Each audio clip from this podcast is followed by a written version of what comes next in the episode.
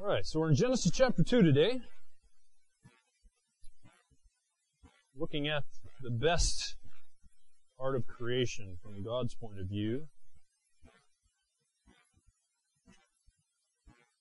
The big questions of life. Mankind wants to know. We, we, we want to know who we are or what we are, why we're here, and where we're going. Unfortunately, it's impossible for us to answer those questions apart from biblical revelation that God's given us in the Bible. And the reason is because we see parts of the answer, but we don't see, we don't see the whole thing like God does. We're only seeing parts.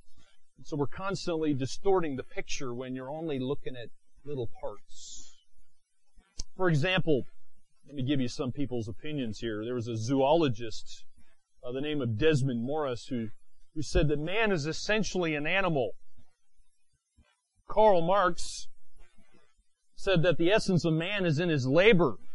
In other words, it's in what he does. Existentialists tell us that man is essentially volitional. In other words, uh, your uniqueness is found in your will. Hugh Hefner tells us that we're sensuous creatures. And therefore, we're to be understood largely in terms of our passions or our sexual performance. And then there's a common idea today that I've read about that says a man is essentially a machine. You're just like a big computer, a powerful computer. And so scientists have been asking whether there is any essential difference between a human being and a computer. In fact, there's been studies done on this. If you're interested, you can find them on the internet. But each, what's the problem with all those worldly views? Each of them is, is attempting to define man as, as elements of truth. And, and, there is elements of truth sometimes. Uh, but the final analysis fails here because it's reductionistic, if you will. It's, it's, it's seeing part of the picture, but it lacks a comprehensive view of the whole. It can't see things the way God does.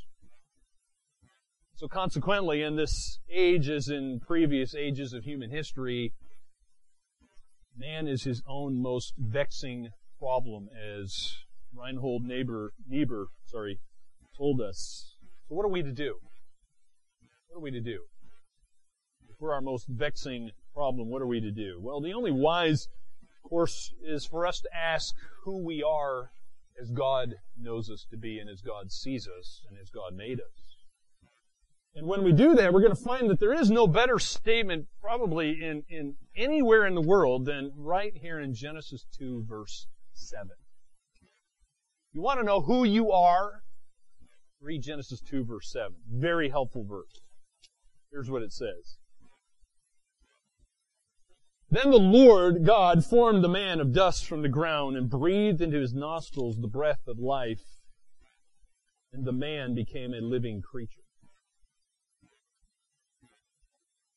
We'll look at that in, in a moment, but let me just back up because I've skipped kind of a few verses here that talk about uh, kind of summarizing what is what's happened in the days of creation, in these six days of creation. So look back up to verse four.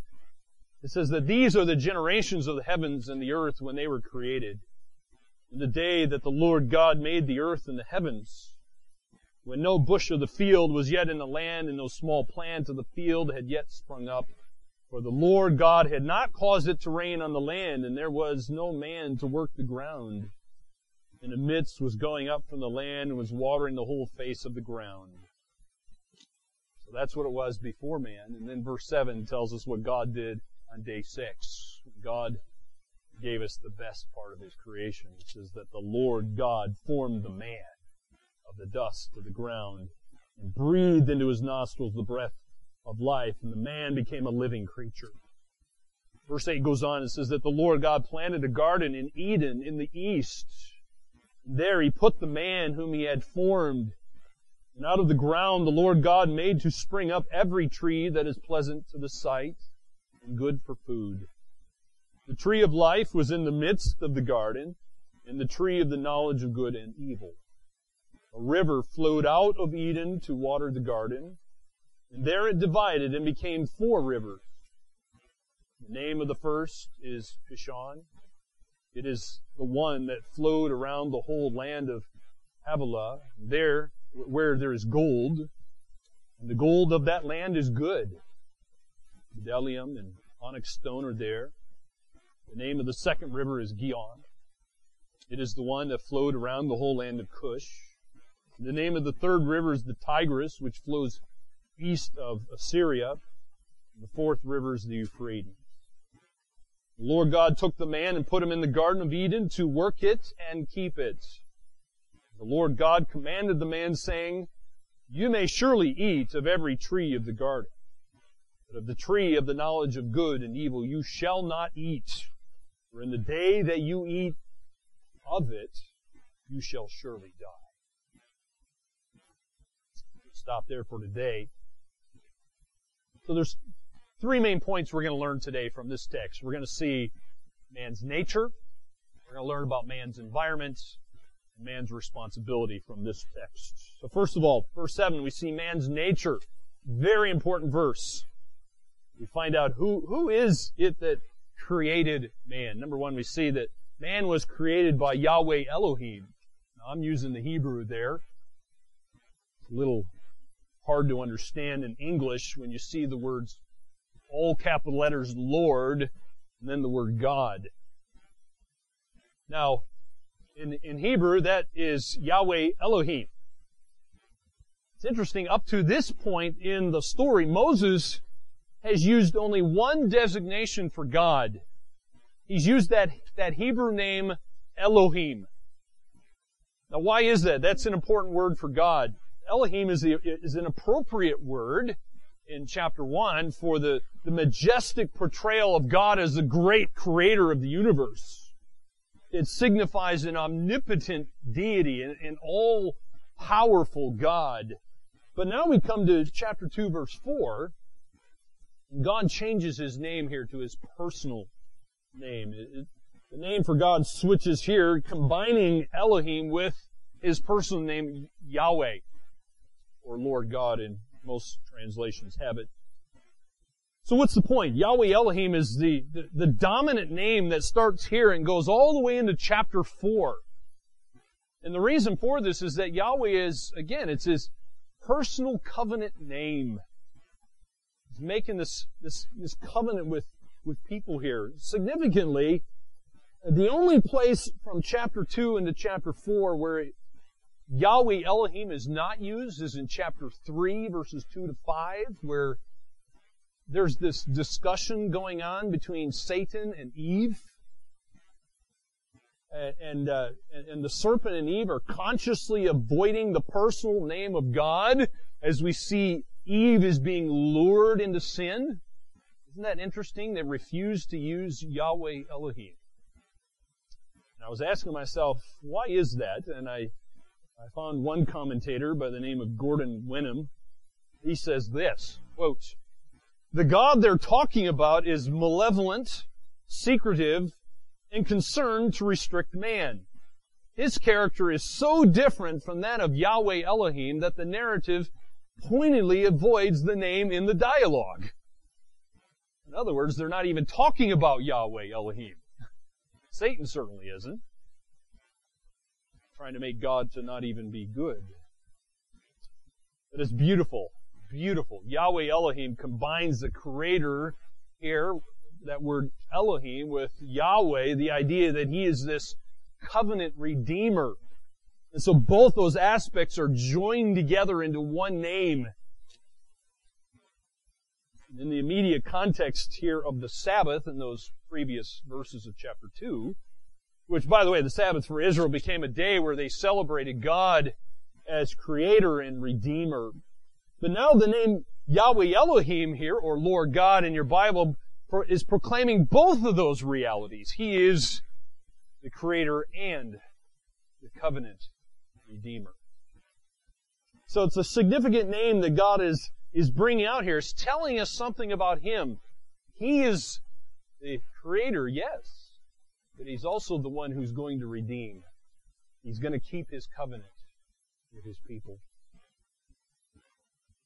We see man's nature here in verse 7 and as well as that God says He formed man.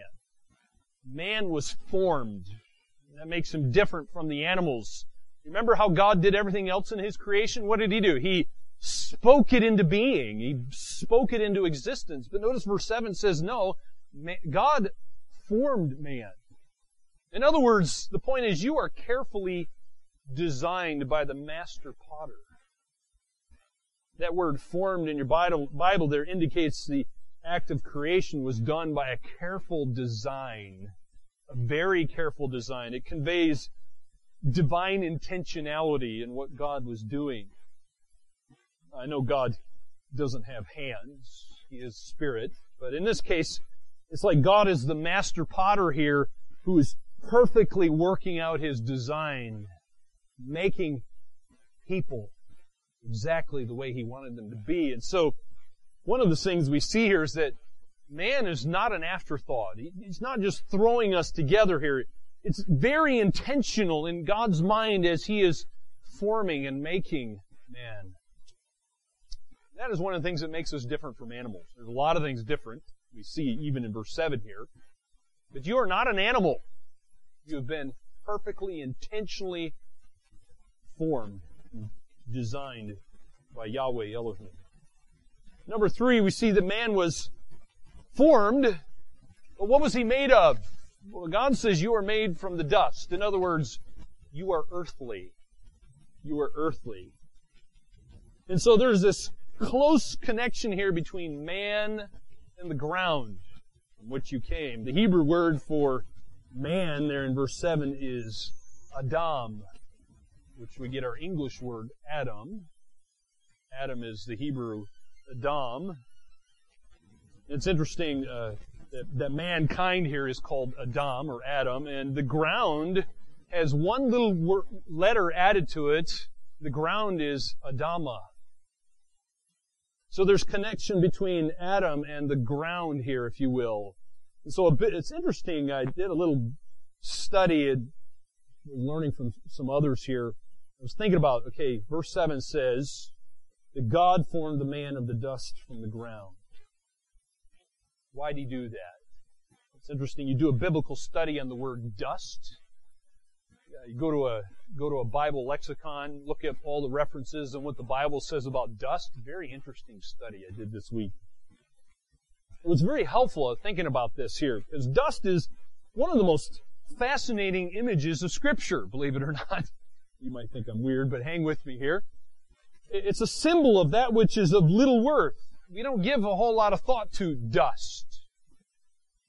For most of us, it's just something we, it's obnoxious in our house and we have to we have to dust off the dust. You know, get rid of the dust. We don't think a whole lot about it. We just don't like it. It's something of low and humble origin. We have to watch out for extreme views here because there are some people who would say that dust is evil. Other people will say, well, dust is nothing. Those are the extremes. No, dust is not evil. Dust is just a neutral thing. It's part of, remember, all this very good creation that God had made. And certainly dust isn't nothing if God uses it to make us. And so both those views are wrong. And I like what the pastor commentator Matthew Henry said. I think he got it right. He says this, that dust is next to nothing. Man was not made of gold dust, powder of pearl, or diamond dust, but common dust. Dust of the ground. End quote. You see how other people use it in the Bible? It might shed some light on it here for you. Job, in the book of Job, used the word 22 times to speak of the littleness of man and his misery as, as Job was going through his suffering. And for example, the, the suffering saint Job declares this. He says, My ears had heard of you, but now my eyes have seen you. Therefore I despise myself and repent in dust and ashes. And in describing man as being formed from the dust, I want you to notice how Moses is using uh, this word. He's stressing man's humble origin and showing that, that we can aspire to glory only by the grace of God. You are from dust. It shows our lowly origins.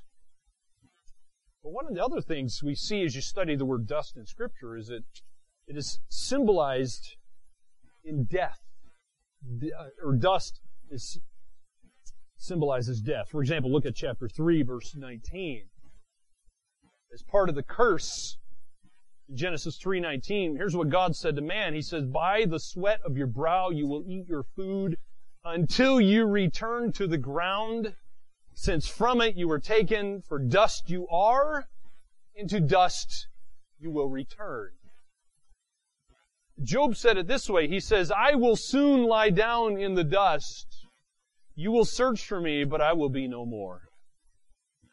That's in Job chapter 7.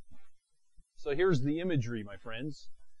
The image is speaking of this increasing despair, if you will, going from our littleness, our humble origins to death. That's not everything the Bible says on the word dust.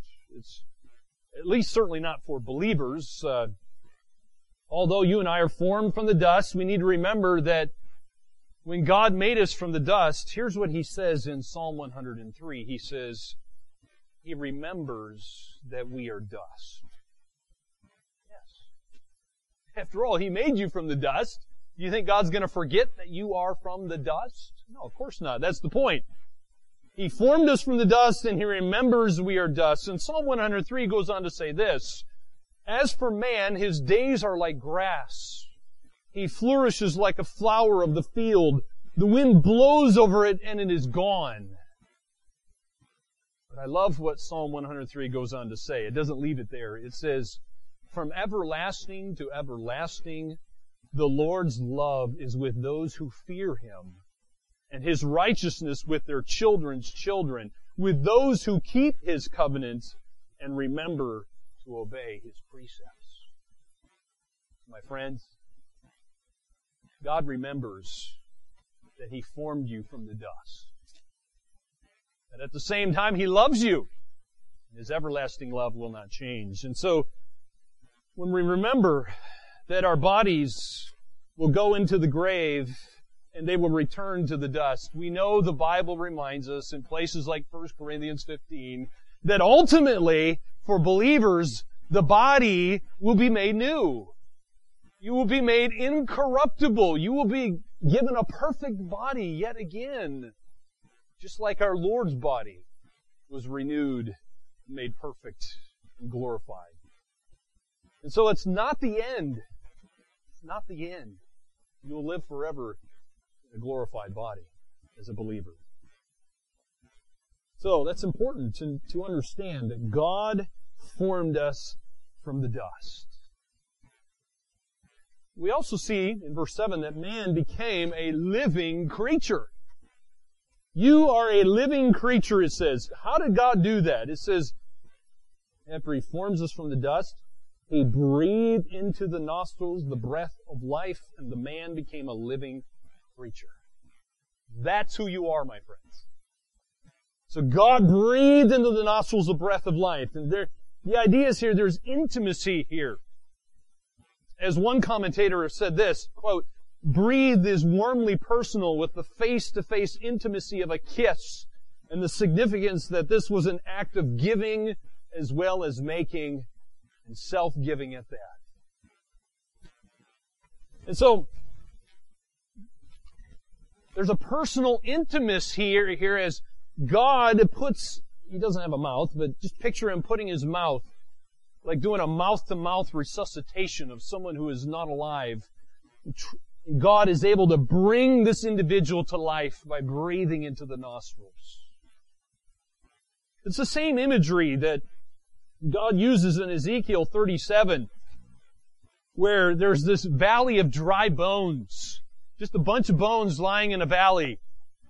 Ezekiel's vision of the dry bones is reconstructed here in Ezekiel 37, where God takes all these slain individuals, who are just now a bunch of bones, and He brings them to life by breathing through the Spirit into them. And here's what part of the vision of the valley of dry bones says. Ezekiel 37 verse 9. Prophesy to the breath. Prophesy, son of man, and say to the breath, Thus says the Lord God, Come from the four winds, O breath, and breathe on these slain that they may live. So I prophesied as he commanded me. The breath came into them, and they lived and stood on their feet as an exceeding great army. That's a miracle. A miracle that God is able to do and what God did. So here the metaphor of shared breath corresponds between Adam and his maker and the same idea we saw in chapter 1 verse 27. It's this imagery here, or the language, you will, of we are made in God's image. God breathed into man. And so the man of dust is now this image of God. And only he of all creation can hear now the word of God. And under God, he is to have dominion. He is to rule God's creation. He's God's representative. Like the animals, same kind of word used about the animals, he is a living creature. You are a living creature. Same term that's used to describe the living creatures in chapter 1, verse 20 and 24. And so, mankind is of similar makeup here. You draw breath into your lungs. You have life the same way, but God is doing something different here than He did to the animals. God breathed life into man, making him different from the animals. And so as a result, as a result, an animal is not immortal, but man is immortal. You also have immense capacities because God has made you a living creature. Uh, you, you are responsible. You have great potential for glory, but with that, as we're going to see in chapter 3, there, there's also room for great disaster. So that's man's nature. Let's take a look at man's environment in verses 8 through 14. We see, first of all, in verse 8 that Yahweh, Elohim, planted a garden. He planted a garden. God is a gardener, if you will. Now please note here that Eden is described here as a real place. Uh, there are people who like to kind of fantasize these things and say they never did exist. So it is a real place, but at the same time, it's an idyllic, an idyllic place, perfectly suited here to the man in his unfallen state. And so just as Genesis 2 7 describes man's nature, portrays man's nature as perfect, so does Genesis 2 describe man's environment. Before the fall here, may I remind you, before the fall, it's portraying it as perfect. man's perfect, his environment is perfect. These two things go together and and when you need to understand this because when we get to chapter 3 it just makes the fall all the more dreadful. Man cannot claim some excuse for his fall here. That's one of the points I want to make. Right? Man cannot make excuses for the fall. Right? There's nothing wrong with his environment. His nature was perfect. His environment was perfect. And I say that because there's plenty of people make excuses and say, well, you know, I was born in this family, or my father's this way, my mother's this way, or, you know, you know, whatever. You know, we make excuses. My my ethnicity is this, or I come from this stock, or whatever. Right? You you can't make excuses. God makes them perfect, puts them in a perfect environment, and they sin anyway. All right, so that's it's not an excuse. So when he sinned, it's not because of some deficiency, either of their nature or their environment, for which God might be held responsible. So God plants them in this perfect environment. He's made their nature perfect.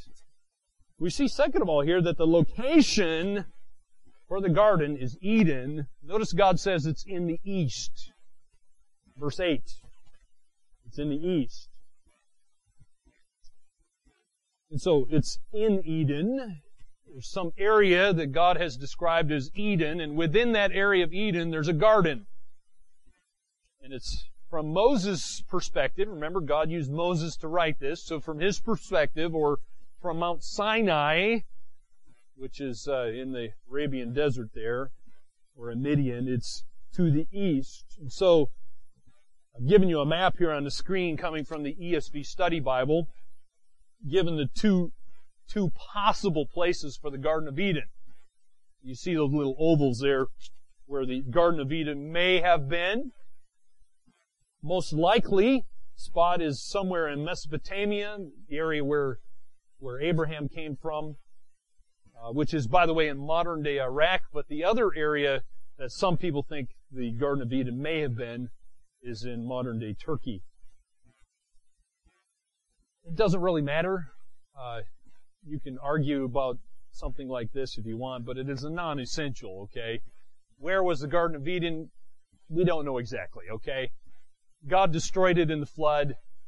Uh, even the rivers that are mentioned here most likely moved during the flood.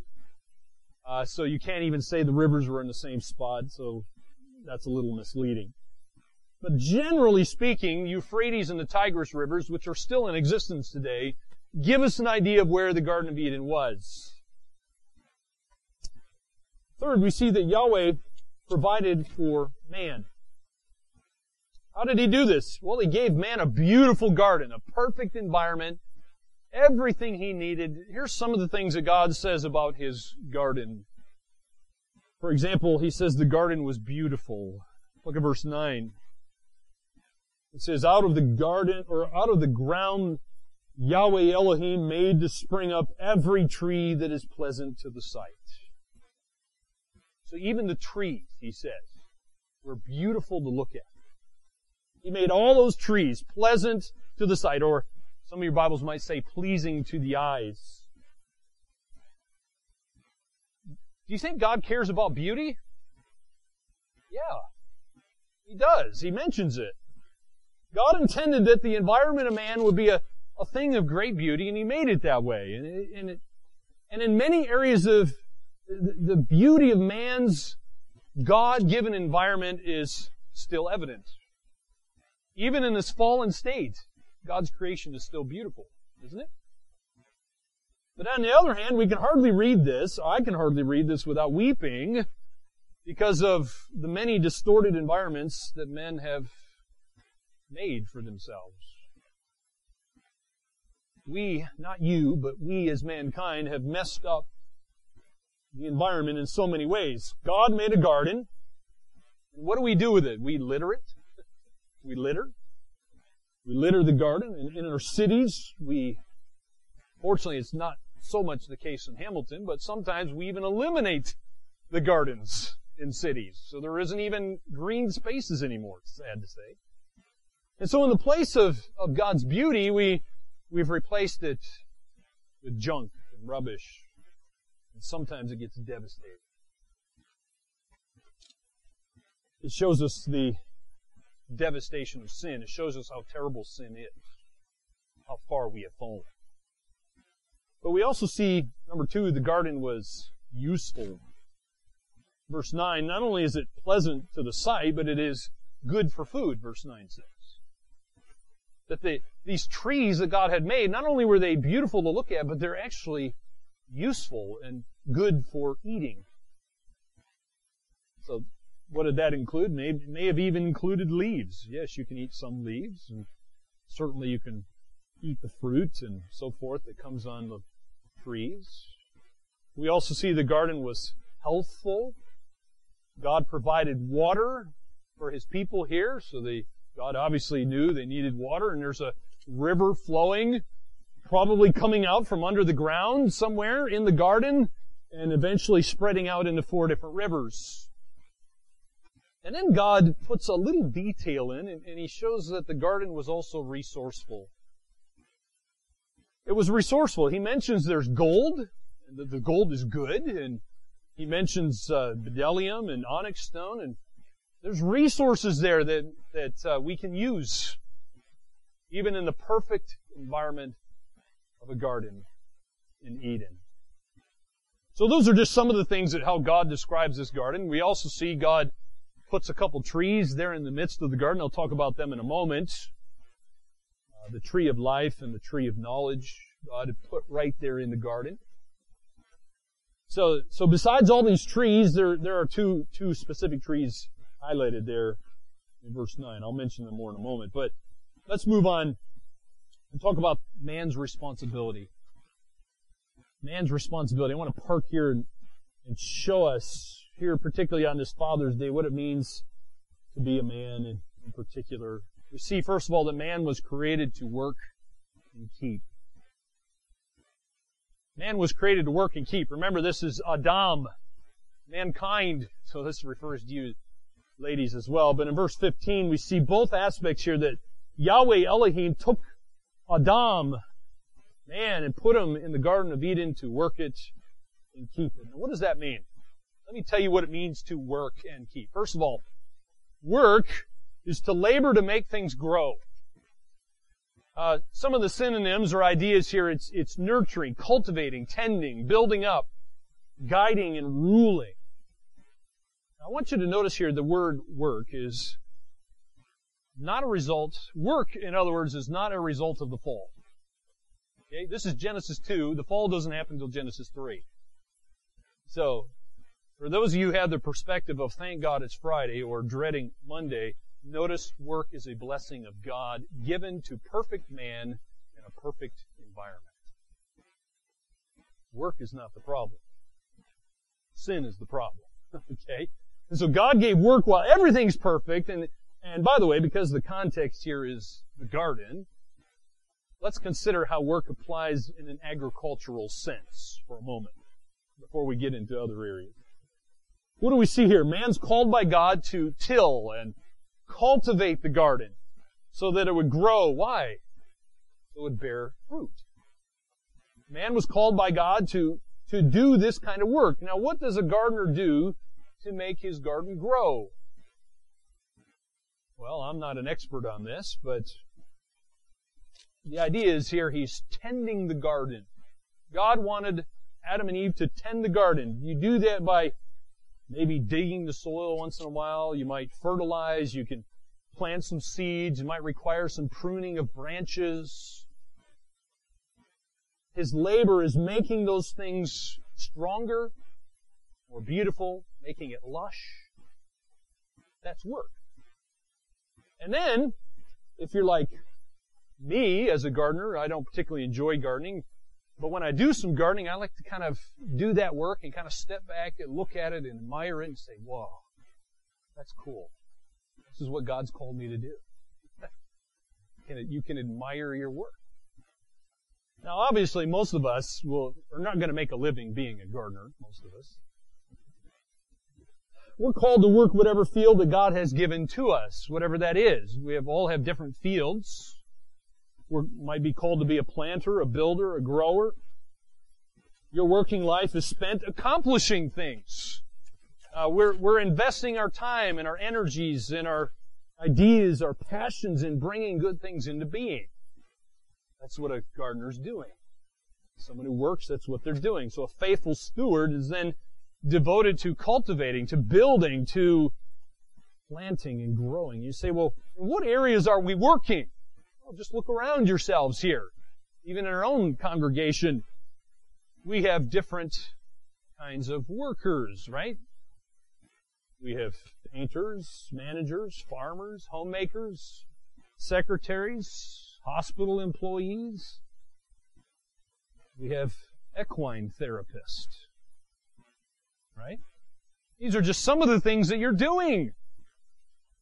Right? These are, this is kind of work, and, all, and, and those are different fields of work, and in all those fields of work, you, you can accomplish good. This is what God expects you to do.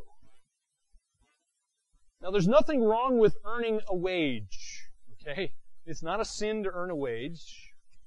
So, uh, so if you work to earn money, that's not sinful. But hopefully, if you're a Christian, you should you should want your labors to yield more than just earning money for, for yourself. Okay? Uh, in other words, Christians should also desire to cultivate something worthwhile for the glory of God, not merely just for yourself. Hopefully it's also, hey, I can help the well-being of humanity through my work, through what you create and what you do.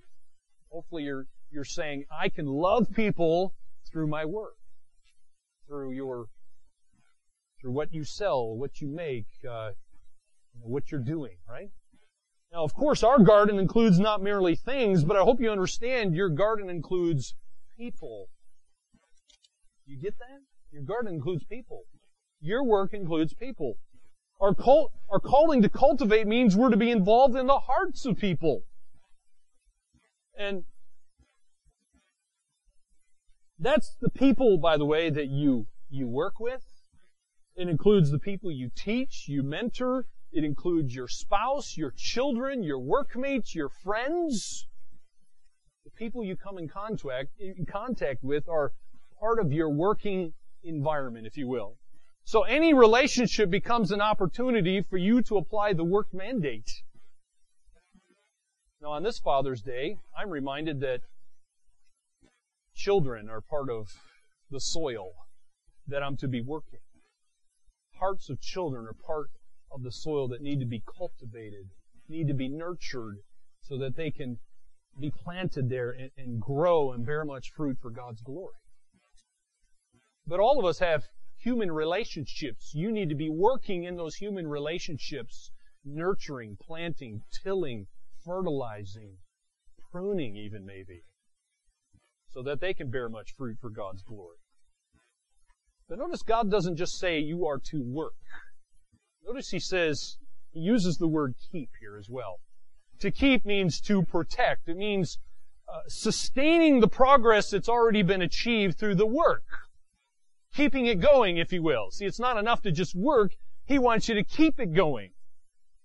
The idea is here you're guarding, keeping safe, watching over, caring for, and maintaining. We're to watch over, keep safe all that God has put under our care.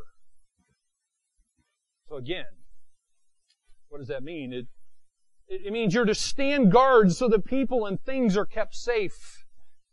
So that the fruit of the past all that work that you did, that cultivating and nurturing, it needs to be preserved. We're called to keep others safe within all of our relationships. In other words, my friends, you're responsible to people, to God. For example, we need to care for our families so that the soil of their hearts can grow and they would bear much fruit for God. In the church, we are to stand for truth and godliness against attacks. Stand. The idea is there. You're, you're watching over, keeping safe. You're, you're guarding what's hopefully been started. In society, we're to stand up against evil. You understand? That's all part of keeping, my friends. You're all responsible to do that. And so the end result is we're to devote ourselves to working and keeping everything that God places into our care. After all, what are we? God says we're stewards of His stuff. So you're responsible to work and keep. Number two, man was created to obey. Not only were you created to work and keep, God says you were created to obey. After all, He made you. He carefully designed you. And so that's what he's talking about here in verses 16 and 17. Notice he, notice how verse 16 starts. Because it says that Yahweh Elohim commanded the man.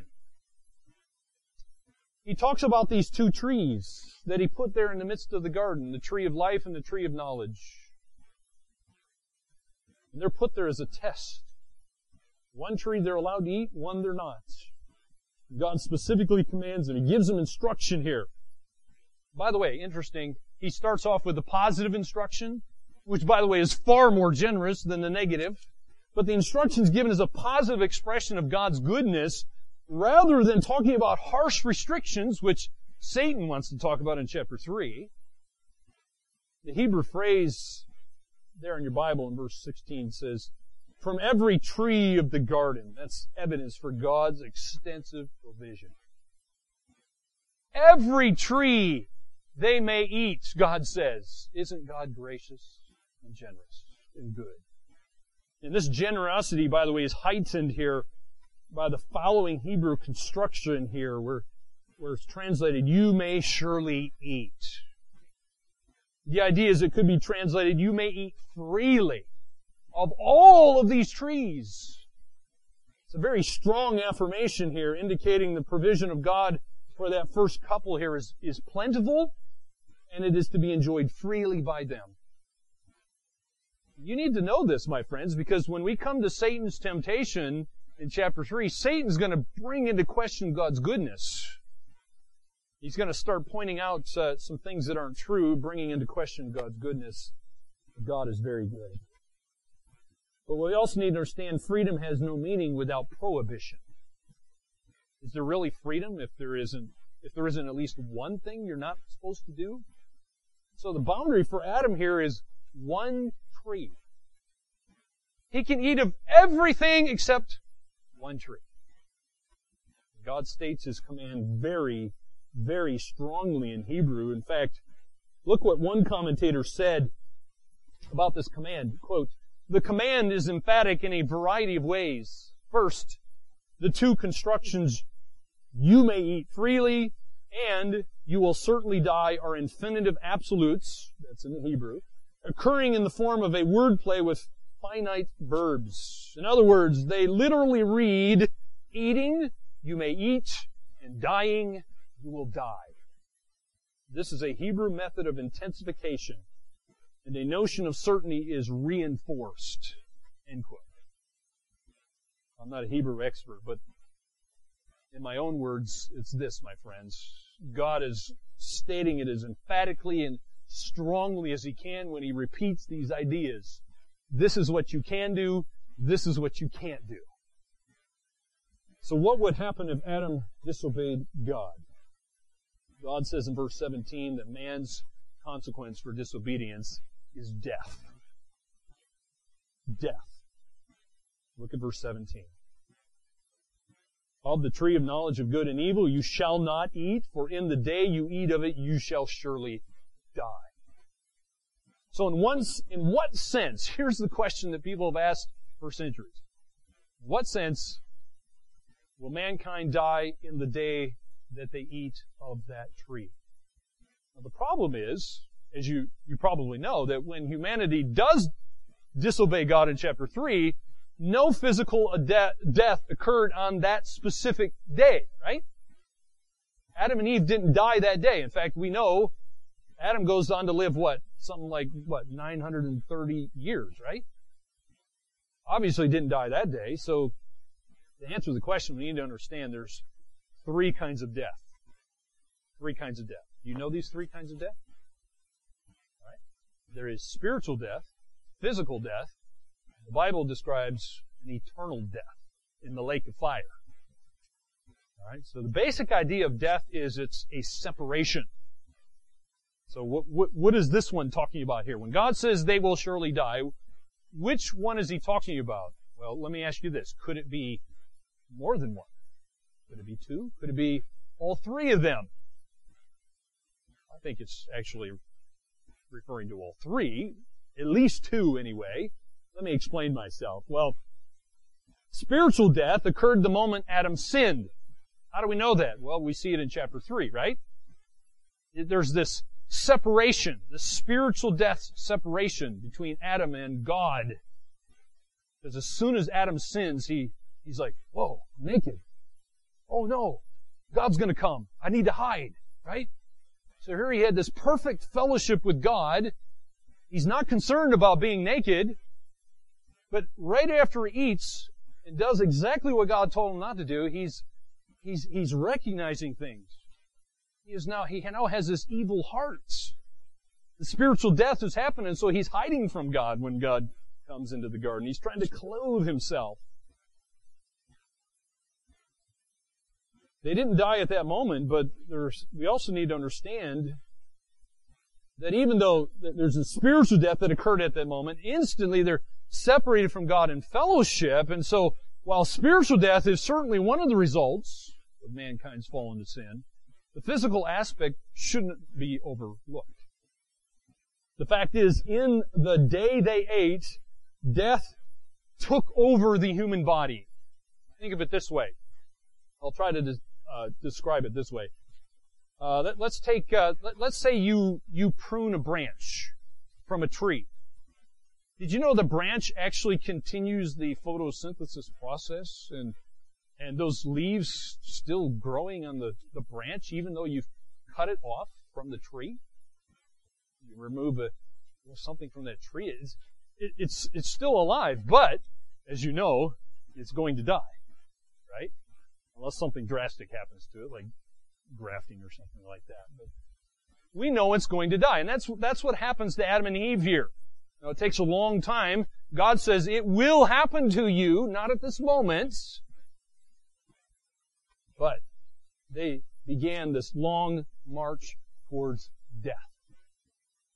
Therefore, humanity has died or denied the right to eat from the tree of life, which apparently the tree of life, if they kept eating this thing, would somehow renew their body, the cells in their body somehow, so they could live a long life. And so God kicks them out of the garden. But anyway, man is dust, and to dust he will return, God said. So unless man repents of his sin, and he puts his faith in Christ, what's going to happen?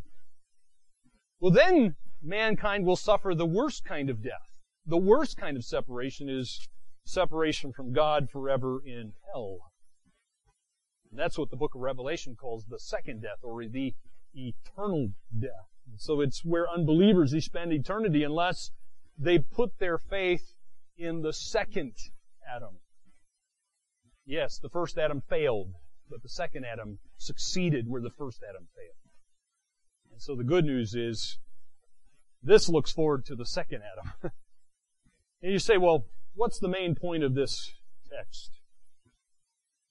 Here's the way I've worded it. The main point of the text is that God has prepared human beings, both male and female, with the spiritual capacity to serve Him and to keep His commands so that they might live and enjoy the bounty of His creation. It's good news. May God enable us to live for Him, to serve Him, to keep His commands, and enjoy the bounty of His creation. Let's pray. Heavenly Father, thank you for showing us our very nature and giving us responsibility. We understand that we are made in your image. We understand you made us male and female, and you did amazing things here we, we, have seen that you, Yahweh Elohim, formed man of dust from the ground and breathed into his nostrils the breath of life, and man became a living creature. May we understand our very nature and then how that affects so many things in our lives. May we understand our, our humble, lowly origins and where we will end up, where our physical bodies will end up. But may we also understand that you will also give us incorruptible bodies. As believers, we will be made new.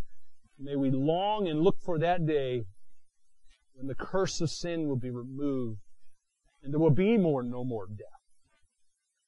We're thankful for the responsibility that you've given to us because you're a working, creating God. We too have work. We can keep all the you've put into our care. May we see ourselves as your stewards. And all of your creation is just your stuff that we get to look after. May we not forget the greatest of all things you have made as people. We also need to, to, to guard, to care, and to nurture all of these people who have been made in your image.